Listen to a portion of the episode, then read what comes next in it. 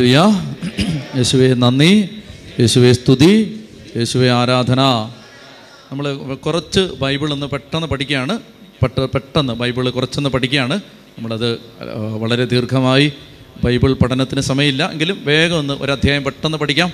മത്തായിയുടെ സുവിശേഷം പത്തൊൻപതാം അധ്യായമാണ് നമുക്ക് ഈ ആഴ്ച പഠിക്കാനുള്ളത്. പതിനെട്ടാം അധ്യായത്തിൽ ഒത്തിരി വിലപ്പെട്ട വിവരങ്ങൾ നിക്ഷേപങ്ങൾ കർത്താവ് നമുക്ക് തന്നിട്ടുണ്ട്. നിങ്ങൾ പതിനെട്ടാം അധ്യായം യൂട്യൂബിൽ അപ്ലോഡ് ചെയ്തിട്ടുണ്ട്. നിങ്ങൾ കാണാൻ പറ്റുന്നവരത് കാണണം. വലിയ വിലപ്പെട്ട കാര്യങ്ങൾ പരിശുദ്ധാത്മാവ് തന്നിട്ടുണ്ട്. പതിനെട്ടാം അധ്യായത്തിൽ. പത്തൊമ്പതാം അധ്യായം അതുപോലെ പ്രധാനപ്പെട്ട മറ്റൊരു അധ്യായമാണ്. നന്നായിട്ട് ശ്രദ്ധിച്ചിരിക്കുക. ഈ അധ്യായത്തിൽ ഈശോ പറയുന്നത് വിവാഹത്തെക്കുറിച്ച് പറയുന്നു ബ്രഹ്മചര്യത്തെക്കുറിച്ച് പറയുന്നു കുട്ടികളെക്കുറിച്ച് പറയുന്നു സമ്പത്തിനെക്കുറിച്ച് പറയുന്നു. അത്യാവശ്യം കാര്യങ്ങളൊക്കെ എല്ലാം ഉണ്ട് അതിനകത്ത്. കല്യാണത്തെക്കുറിച്ച് പറയുന്നുണ്ട് കുഞ്ഞുങ്ങളെക്കുറിച്ച് പറയുന്നുണ്ട് ബ്രഹ്മചര്യ ജീവിതത്തെക്കുറിച്ച് പറയുന്നുണ്ട് അതുപോലെ തന്നെ സമ്പത്തിനെക്കുറിച്ചും പറയുന്നുണ്ട്. അത്യാവശ്യം നമ്മുടെ അതിന് അനുദിന ജീവിതത്തിലെ എല്ലാ കാര്യങ്ങളും പ്രതിപാദിക്കുന്ന ഒരു അധ്യായമാണത്. വേഗം നമുക്ക് ആ, വായിക്കാം. അല്ലെ ആ, പിന്നെ പഠിക്കാം. പത്തൊമ്പതാം അധ്യായത്തിൽ ഈശോ ജെറുസലേമിനോട് വളരെയധികം അടുക്കുകയാണ്. ജെറുസലേമിനോട് വളരെ വേഗത്തിൽ ഈശോ അടുത്തുകൊണ്ടിരിക്കുകയാണ്. അവർക്ക് പറഞ്ഞേ ഹല്ലേ ലുയാ ജെറുസലേമിനോട് വളരെ വേഗത്തിൽ ഈശോ അടുത്തുകൊണ്ടിരിക്കുകയാണ്. ഇങ്ങോട്ട് നോക്കി എന്നെ ശ്രദ്ധിച്ച്. ഗലീലയിൽ നിന്ന് ഈശോ ആരംഭിച്ചു. ഗലീലയിൽ നിന്ന് യാത്ര തുടർന്ന് തുടർന്ന് തുടർന്ന് ഈശോ ജെറുസലേമിലേക്ക് എത്തുകയാണ്. ജെറുസലേമിലേക്ക് എത്തി ജെറുസലേമിന് എത്തിക്കഴിയുമ്പോഴാണ് ഈശോയുടെ കുരിശുമരണം സംഭവിക്കുന്നത്.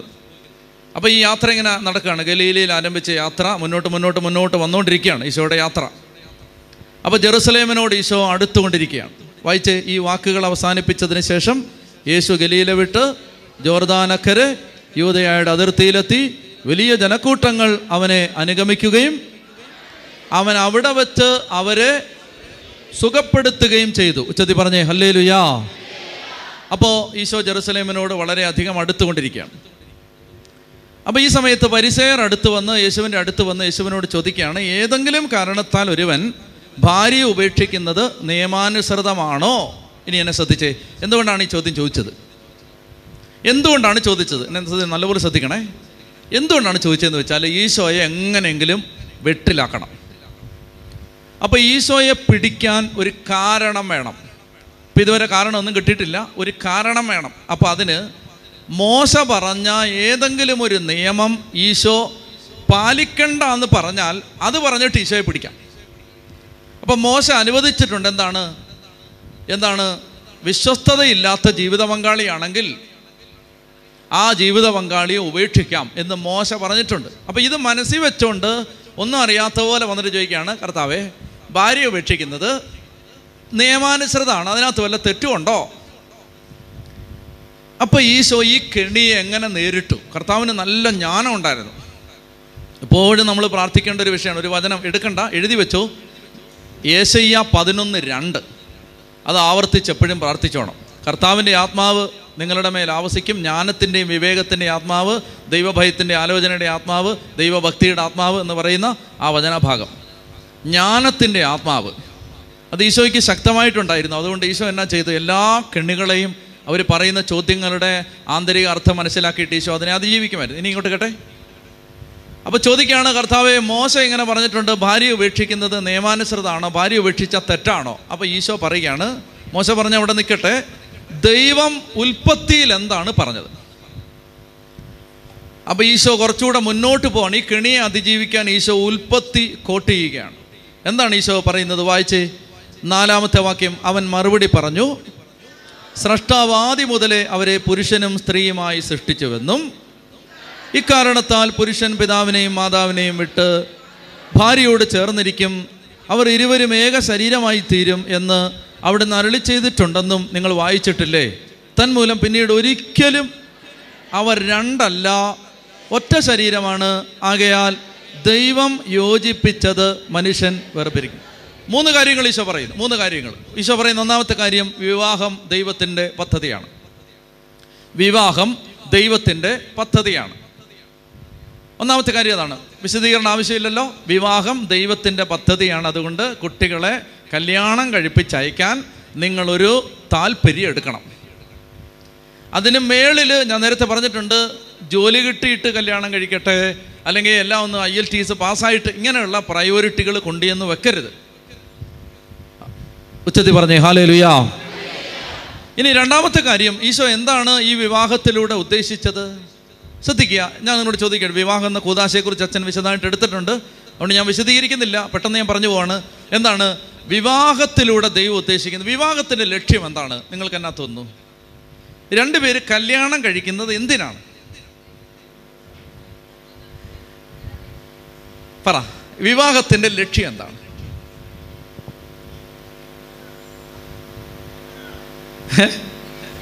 തെങ്ങോ?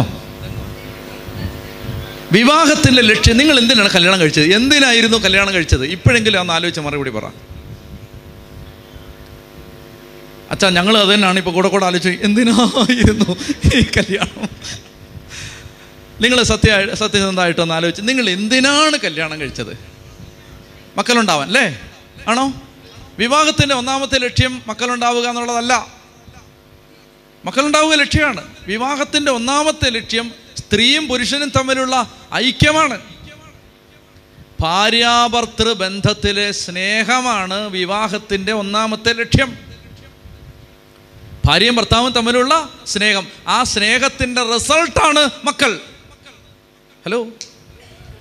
ഭാര്യയും ഭർത്താവും തമ്മിലുള്ള ഇട ഇഴപിരിയാത്ത വേർതിരിക്കാനാവാത്ത ഒരു വലിയ സ്നേഹബന്ധം അതാണ് വിവാഹത്തിന്. അതുകൊണ്ടാണ് ഈശോ പറയുന്നത് ദൈവം ആദ്യം മുതലേ അവരെ പുരുഷനും സ്ത്രീയുമായി സൃഷ്ടിച്ചു. അക്കാരണത്താൽ പുരുഷൻ അപ്പനെയും അമ്മയെയും വിട്ട് ഭാര്യയോട് ചേർന്നിരിക്കും. അവർ ഏക ശരീരമായി തീരും. ഭാര്യ ഭർത്താക്കന്മാർ ചേർന്ന് ഒരു യൂണിറ്റാണ്. ഒരു യൂണിറ്റാണ്. ഒന്നാണ്. അതിന്റെ റിസൾട്ടാണ് മക്കൾ. മക്കൾ ഉണ്ടാവാം ഉണ്ടാവാതിരിക്കാം. മക്കൾ ഉണ്ടാവാം ഉണ്ടാവാതിരിക്കാം. ഉണ്ടാവട്ടെ. ഉണ്ടാവാം ഉണ്ടാവാതിരിക്കാം. പക്ഷേ ലക്ഷ്യം ഭാര്യാഭർത്താക്കന്മാർ തമ്മിലുള്ള ഐക്യമാണ് ലയമാണ് സ്നേഹമാണ് ഐക്യമാണ്. തെത്തി പറഞ്ഞേ ഹാലേ ലുയാ എന്നാൽ ഈ ഐക്യം ഉള്ളെടുത്ത് കർത്താവ് എന്ത് ചെയ്യും? കുഞ്ഞുങ്ങളെ കൊടുത്ത് അനുഗ്രഹിക്കും. മക്കളെ വളർത്തുക എന്നുള്ളത് വിവാഹത്തിന്റെ ലക്ഷ്യം തന്നെയാണ്. പക്ഷേ ഒന്നാമത്തെ ലക്ഷ്യം എന്താണ്? അപ്പോൾ അതുകൊണ്ട് കുടുംബജീവിതത്തിൽ എപ്പോഴും ശ്രദ്ധിക്കണം. ഭാര്യാഭർത്താക്കന്മാർ തമ്മിൽ എങ്ങനെയെങ്കിലും എന്ത് വിട്ടുവീഴ്ചയും ചെയ്ത് പൊരുത്തപ്പെട്ട് സ്നേഹത്തിലും ഐക്യത്തിലും ജീവിക്കുക എന്നുള്ളതാണ് കുടുംബജീവിതത്തിൽ നടക്കുന്ന ബലി. നിങ്ങൾ ബലി അർപ്പിക്കുന്നുണ്ടോ? ഒരച്ഛൻ ബലിപീഠത്തിൽ വെച്ച് അർപ്പിക്കുന്നത് പോലൊരു ബലി കുടുംബജീവിതത്തിൽ നടക്കുന്നുണ്ട്. അതെങ്ങനെയാണ് ആ ബലി നടക്കുന്നത്? ഒത്തുപോകാൻ ഒരു സാധ്യതയുമില്ലാത്ത ഒരു ജീവിത പങ്കാളിയെ എന്ത് വില കൊടുത്തും എന്ത് വിട്ടുവീഴ്ച ചെയ്തും സ്നേഹിക്കാൻ ഒരു ഭാര്യ ഒരു ഭർത്താവ് എടുക്കുന്ന പ്രയത്നമാണ് കുടുംബജീവിതത്തിലെ ബലി ബലി. മനസ്സിലായോ? അങ്ങനെ ചെയ്യുന്നവർക്ക് പരിശുദ്ധ കുർബാന അർപ്പിക്കുമ്പോൾ അനുഭവം ഉണ്ടാവും. കാരണം അവർക്ക് അൾത്താരയിൽ അവരെ കാണാൻ പറ്റും. അൾത്താരയിൽ അവരെ കാണാൻ പറ്റും. അവർക്ക് അവരെ നോക്കുമ്പോൾ അൾത്താരയിൽ അവരിയ്ക്കുന്നു അയ്യോ ഞാനാണല്ലോ കർത്താവ് ഈ ബലിപീഠത്തിരി. എല്ലാ ദിവസവും ഞാൻ എന്നെ തന്നെ ബലിയർപ്പിച്ചുകൊണ്ടിരിക്കുകയാണ്. അപ്പോൾ ഇത് നടക്കണം. എന്ന് സംഭവിക്കുന്നറിയ? ഇന്നിപ്പോൾ ഒത്തിരി പ്രാർത്ഥനക്കാരുടെ പ്രശ്നം എന്താണെന്ന് വെച്ചാൽ ഭയങ്കര പ്രാർത്ഥനയാണ്. ഭാര്യയോട് സ്നേഹമില്ല ഭർത്താവിനോട് സ്നേഹമില്ല. ആ പ്രാർത്ഥനയ്ക്ക് എന്നോട് ക്ഷമിക്കുക. എന്തോ ഒരു തകരാറുണ്ടെന്നാണ് ദൈവത്തിന്റെ ആത്മാവ് പറയുന്നത്. ആ പ്രാർത്ഥന കറക്റ്റ് ട്രാക്കിലുള്ള പ്രാർത്ഥനയല്ല. ദൈവാനുഭവം ഉണ്ടാവുമെന്ന് നിങ്ങൾ ഒരിക്കലും വിചാരിക്കരുത്. അതായത് ഭാര്യ അത്ര കുറവുള്ള ആളാവട്ടെ എത്ര കുറവുള്ള ഭർത്താവാകട്ടെ ആ ഭാര്യ ആ ഭർത്താവിന് ഈ നാളുകളിൽ അനേക ആളുകൾ പലയിടങ്ങളിൽ കാണുമ്പോഴോ ചിലപ്പോൾ ഫോൺ എപ്പോഴും എടുക്കാൻ പറ്റില്ല. ഞാൻ ഈ ഫോൺ എടുത്ത അനുഭവങ്ങൾ പറഞ്ഞപ്പോൾ അത് വലിയ കണിയായി. എന്നാന്നറിയാമോ പെട്ടെന്ന് പറയാം. ഇപ്പം ഞാനിങ്ങനെ പറയത്തില്ലേ ഒരു ഹൈന്ദവ സഹോദരി അവിടുന്ന് വിളിച്ചു അപ്പോൾ ഫോൺ എടുത്തപ്പോൾ ഇങ്ങനെ സംസാരിച്ചു. അബദ്ധത്തിന് വല്ലപ്പോഴും എടുക്കുന്നതാണത്. ഇപ്പോൾ അതിന്റെ പേരിലാണ് തെറിവിളി. അവരുടെ ഫോൺ എടുത്തു. ഞങ്ങൾ ആറ് മാസമായിട്ട് വിളിക്കുകയാണ് ഇങ്ങനെ ഞങ്ങളുടെ ഫോൺ എടുക്കുന്നില്ല. പൊന്നി ചേച്ചി ഞാൻ അബദ്ധത്തിന് ഞാൻ ആലോചിച്ച് കണക്കൂട്ടി എടുക്കുന്നല്ല ഇത്. എപ്പോഴേലും ഒരു സമയം കിട്ടുമ്പോൾ വെറുതെ ഒരു അഞ്ച് മിനിറ്റ് കിട്ടി. ഞാൻ ആ സമയത്ത് ഒരു ഫോൺ വന്നാൽ എടുക്കും. അങ്ങനെ എടുക്കുന്നതാണ്. ഓക്കെ? അതിന്റെ പേരിലാണ് ഇപ്പോൾ പുതിയ തെറിവിളി. ഉറക്കെ പറഞ്ഞേ ഹല്ലേ യാ എങ്ങനെ പോയാലും തെറിവിളി. കരയ്ക്കൂടെയും പറ്റത്തില്ല വെള്ളത്തിലൂടെയും പറ്റില്ല. അപ്പോൾ എന്ത് പറഞ്ഞാലും തെറിവിളി. ഉറക്കെ പറഞ്ഞേ ഹല്ലേ യാ പോട്ടെ. അപ്പോൾ ഒത്തിരി ആളുകൾ ഫോണിലൂടെയും അല്ലെ ഇമെയിലിലൂടെയും നേരിട്ട് കാണുമ്പോഴൊക്കെ പറയുന്ന ഒരു പ്രശ്നം ഇതാണ്. അതായത് ഭാര്യ ഇട്ടിട്ട് പോയി. അച്ചോ ഭർത്താവ് ഇട്ടിട്ട് പോയി.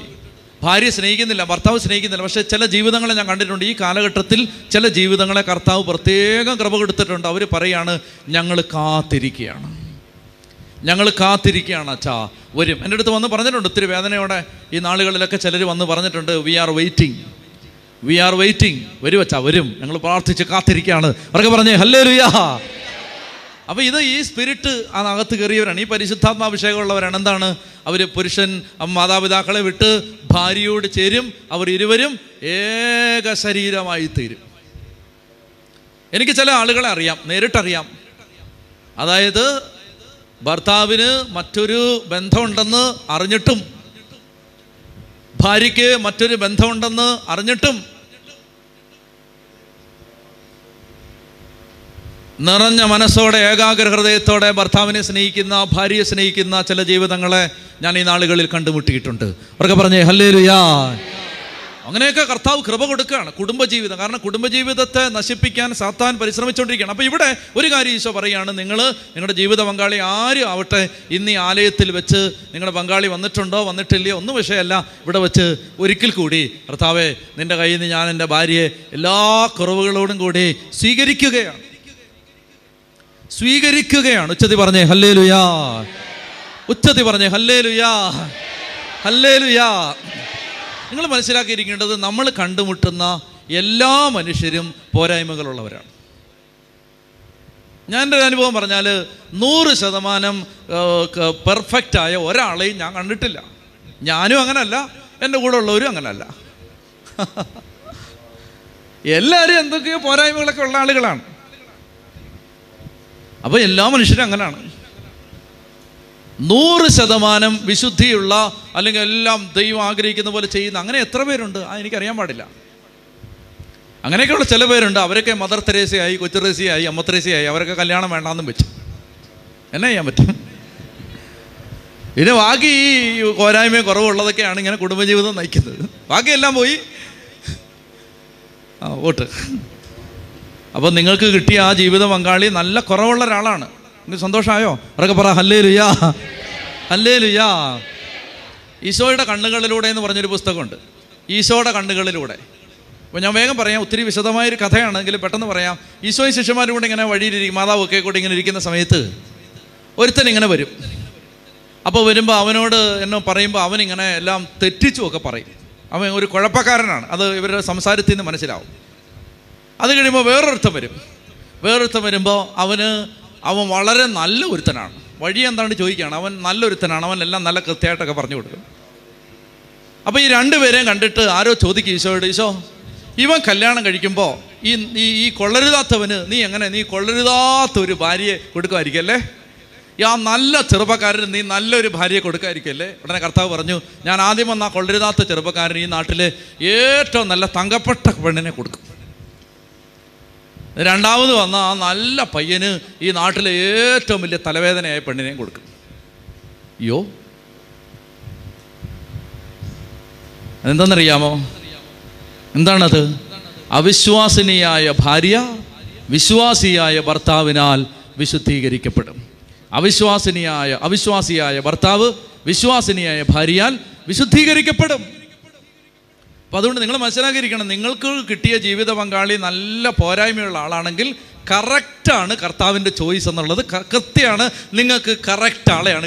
ഇനി നിങ്ങൾക്ക് നോക്കുമ്പോൾ നിങ്ങൾ നോക്കുമ്പോൾ മദർ തെരേസയെ പോലെ ഒരാളെയാണ് നിങ്ങൾക്ക് ഭാര്യയെ കിട്ടി എന്തോ ഒരു കുഴപ്പമുണ്ട് നിങ്ങളുടെ കല്യാണത്തിൽ എന്തോ ഒരു പോരായ്മ വന്നിട്ടുണ്ടെന്നാണ് അതിന്റെ അർത്ഥം. അവരൊക്കെ പറഞ്ഞേ ഹല്ലേ ലുയാ അപ്പോൾ അതുകൊണ്ട് ജീവിത പങ്കാളിയെ സ്നേഹിക്കുക എന്നുള്ളതാണ് ഈശോ രണ്ടാമത് പറയുന്നത്. മൂന്നാമത് ദൈവം യോജിപ്പിച്ചതിനെ നിസാരപ്പെട്ട കാരണങ്ങൾ പറഞ്ഞ് മനുഷ്യൻ വേർപിരിക്കാൻ പാടില്ല. ഇത് ഈശോയുടെ ഹൃദയം ഈശോ വെളിപ്പെടുത്തുകയാണ്. ഞാൻ മുന്നോട്ട് പോവാണ്. അപ്പോൾ അവർ ചോദിച്ചു അപ്പോൾ മോശം പറഞ്ഞിട്ടുണ്ടല്ലോ?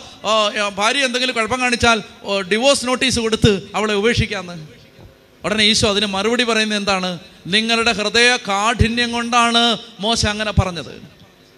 നിങ്ങളുടെ ഹൃദയം മോശയ്ക്ക് അറിഞ്ഞൂടെ നിങ്ങൾ ഭാര്യയെ ഒരു കാരണവശാലും ഉപേക്ഷിക്കരുതെന്ന് പറഞ്ഞാൽ നിങ്ങൾ മോശയെ തല്ലിക്കൊല്ലും. അതുകൊണ്ട് മോശ പറഞ്ഞു അതുകൊണ്ട് എന്തെങ്കിലും കുഴപ്പമുണ്ടെങ്കിൽ ഇങ്ങനെ കൃത്യമായിട്ടൊക്കെ പറഞ്ഞ് അങ്ങ് മാറ്റിക്കുമെന്നൊക്കെ പറഞ്ഞത് അതുകൊണ്ടാണ് ദൈവത്തിന്റെ ഒറിജിനൽ ഇന്റൻഷൻ ദൈവം വിവാഹമോചനത്തിന് എതിരാണ്.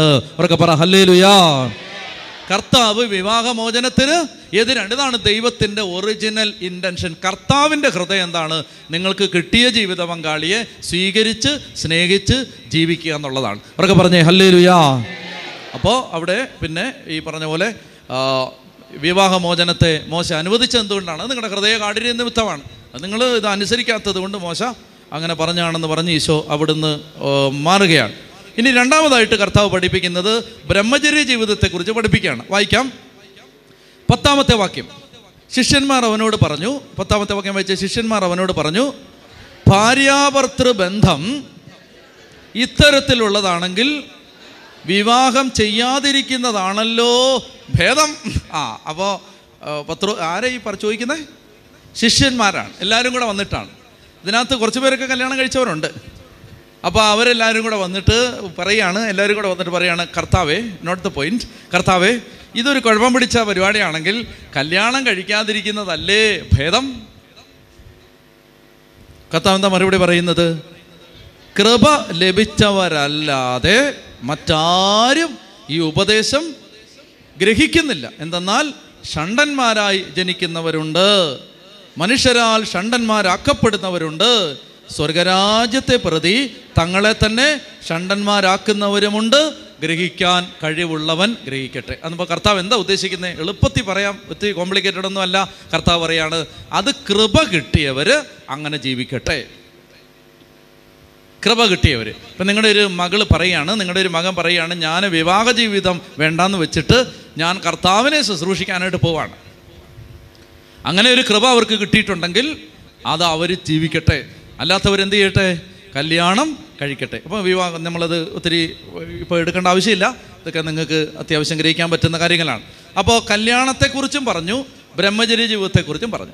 ഇനി അടുത്തത് ആരെക്കുറിച്ചാണ്? കുട്ടികളെക്കുറിച്ച് പറയാൻ പോവാണ്. വായിച്ചേ പതിമൂന്നാമത്തെ വാക്യം. യേശു കൈകൾ വെച്ച് പ്രാർത്ഥിക്കുന്നതിന് വേണ്ടി ചില ശിശുക്കളെ അവന്റെ അടുത്ത് കൊണ്ടുവന്നു. ശിഷ്യന്മാർ അവനെ ആ ശിഷ്യന്മാർ ശകാരിച്ചു. ശിഷ്യന്മാർ പറഞ്ഞു മാസ്ക് വെച്ചിട്ടുണ്ടോ? കൈകൾ സോപ്പിട്ട് കഴുകിയതാണോ? കൊറോണ വൈറസ് ഉള്ള സമയമാണ് മര്യാദയ്ക്ക് മാറി നിൽക്കുമെന്ന് പറഞ്ഞിട്ട് അങ്ങനെയല്ല.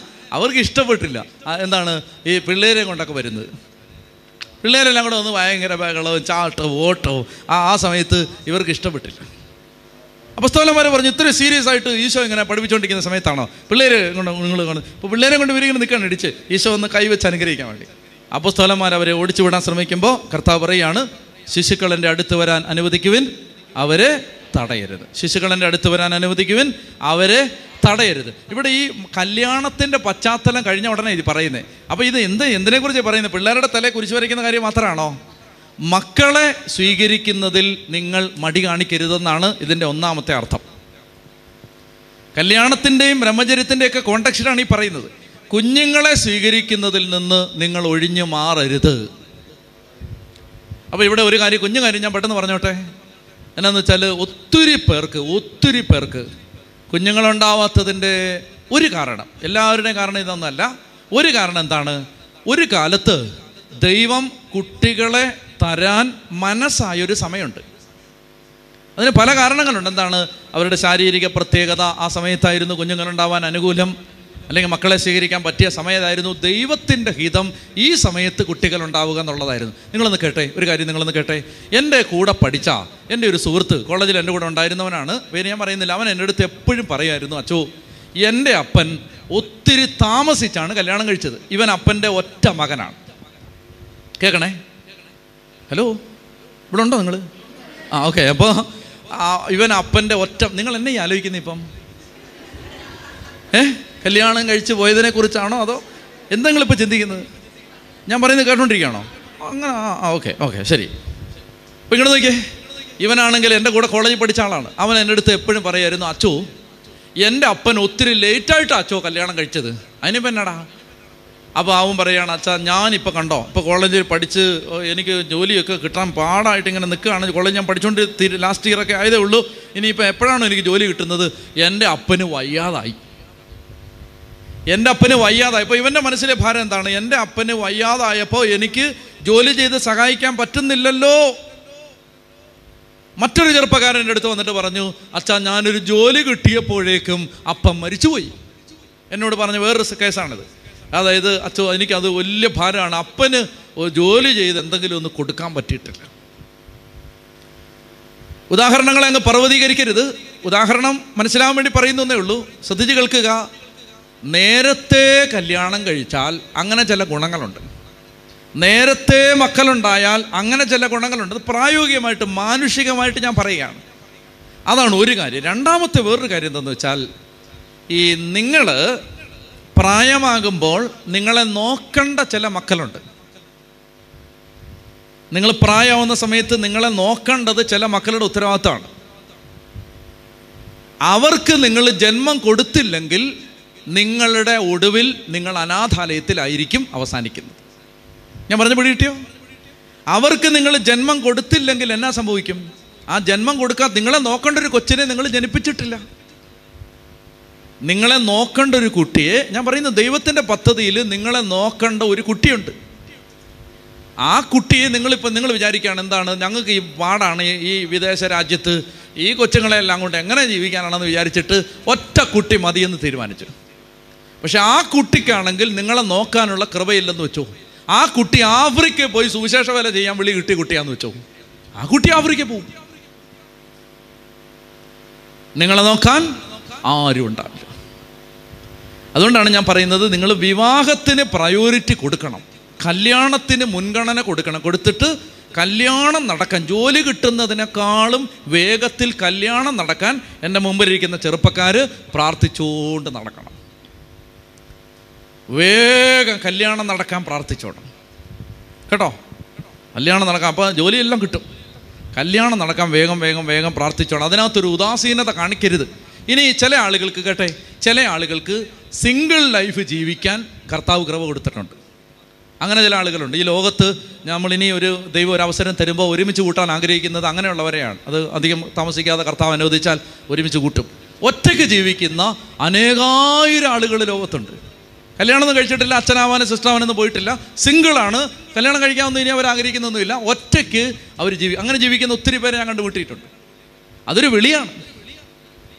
അതൊരു വിളിയാണ്. എനിക്ക് പരിചയമുള്ള ഒരാൾ ഇതുപോലെ കല്യാണമൊക്കെ നടക്കാതെ ഇങ്ങനെ ഇരിക്കുന്ന സമയത്ത് നായ്ക്കമ്പറമ്പിൽ അച്ഛന്റെ അടുത്ത് ചെന്ന് പ്രാർത്ഥിക്കാൻ ചെന്നപ്പോൾ അച്ഛൻ തലയെ കൈവച്ചിട്ട് ഇങ്ങനെ കൈ അങ്ങ് എടുത്തിട്ട് ചോദിച്ചു നിനക്ക് എന്തുകൊണ്ട് കല്യാണമൊന്നും കഴിക്കാതെ ഒറ്റയ്ക്ക് ജീവിച്ചു വിടാൻ ചോദിച്ചു?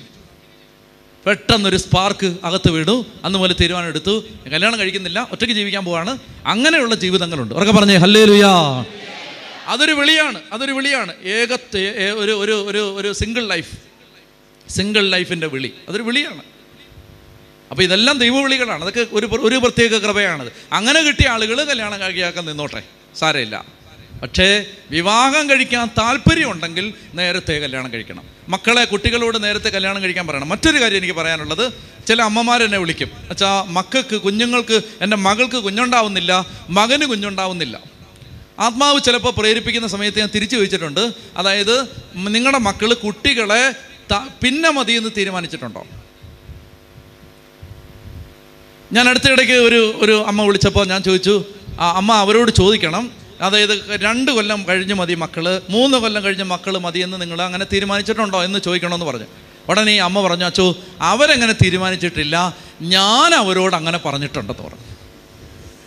അപ്പോൾ ഞാൻ പറഞ്ഞു എന്നാൽ പിന്നെ അവർ കുമ്പസാരി അമ്മച്ചി പോയെങ്കിൽ കുമ്പസാരിക്ക് കർത്താവ് കുഞ്ഞിനെ തരുമെന്ന് പറഞ്ഞു. അവർക്ക് പറഞ്ഞേ ഹല്ലേ ലുയാ അതായത് കർത്താവ് തരാൻ വരുന്ന സമയത്ത് വേണ്ടാന്ന് വെക്കുന്നത് ഒരു വലിയ തെറ്റാണ്. വിഷമിക്കാനൊന്നും പറയല്ല. അങ്ങനെ എന്തെങ്കിലും ഉണ്ടെങ്കിൽ അതൊന്ന് മനസ്സിൽ തട്ടി കുമ്പസാരിച്ച പലർക്കും കുട്ടികളെ കിട്ടിയതിന്റെ അനുഭവം എന്റെ തലയിൽ കിടപ്പുണ്ട്. അതുകൊണ്ടാണ് ഞാൻ പറയുന്നത്.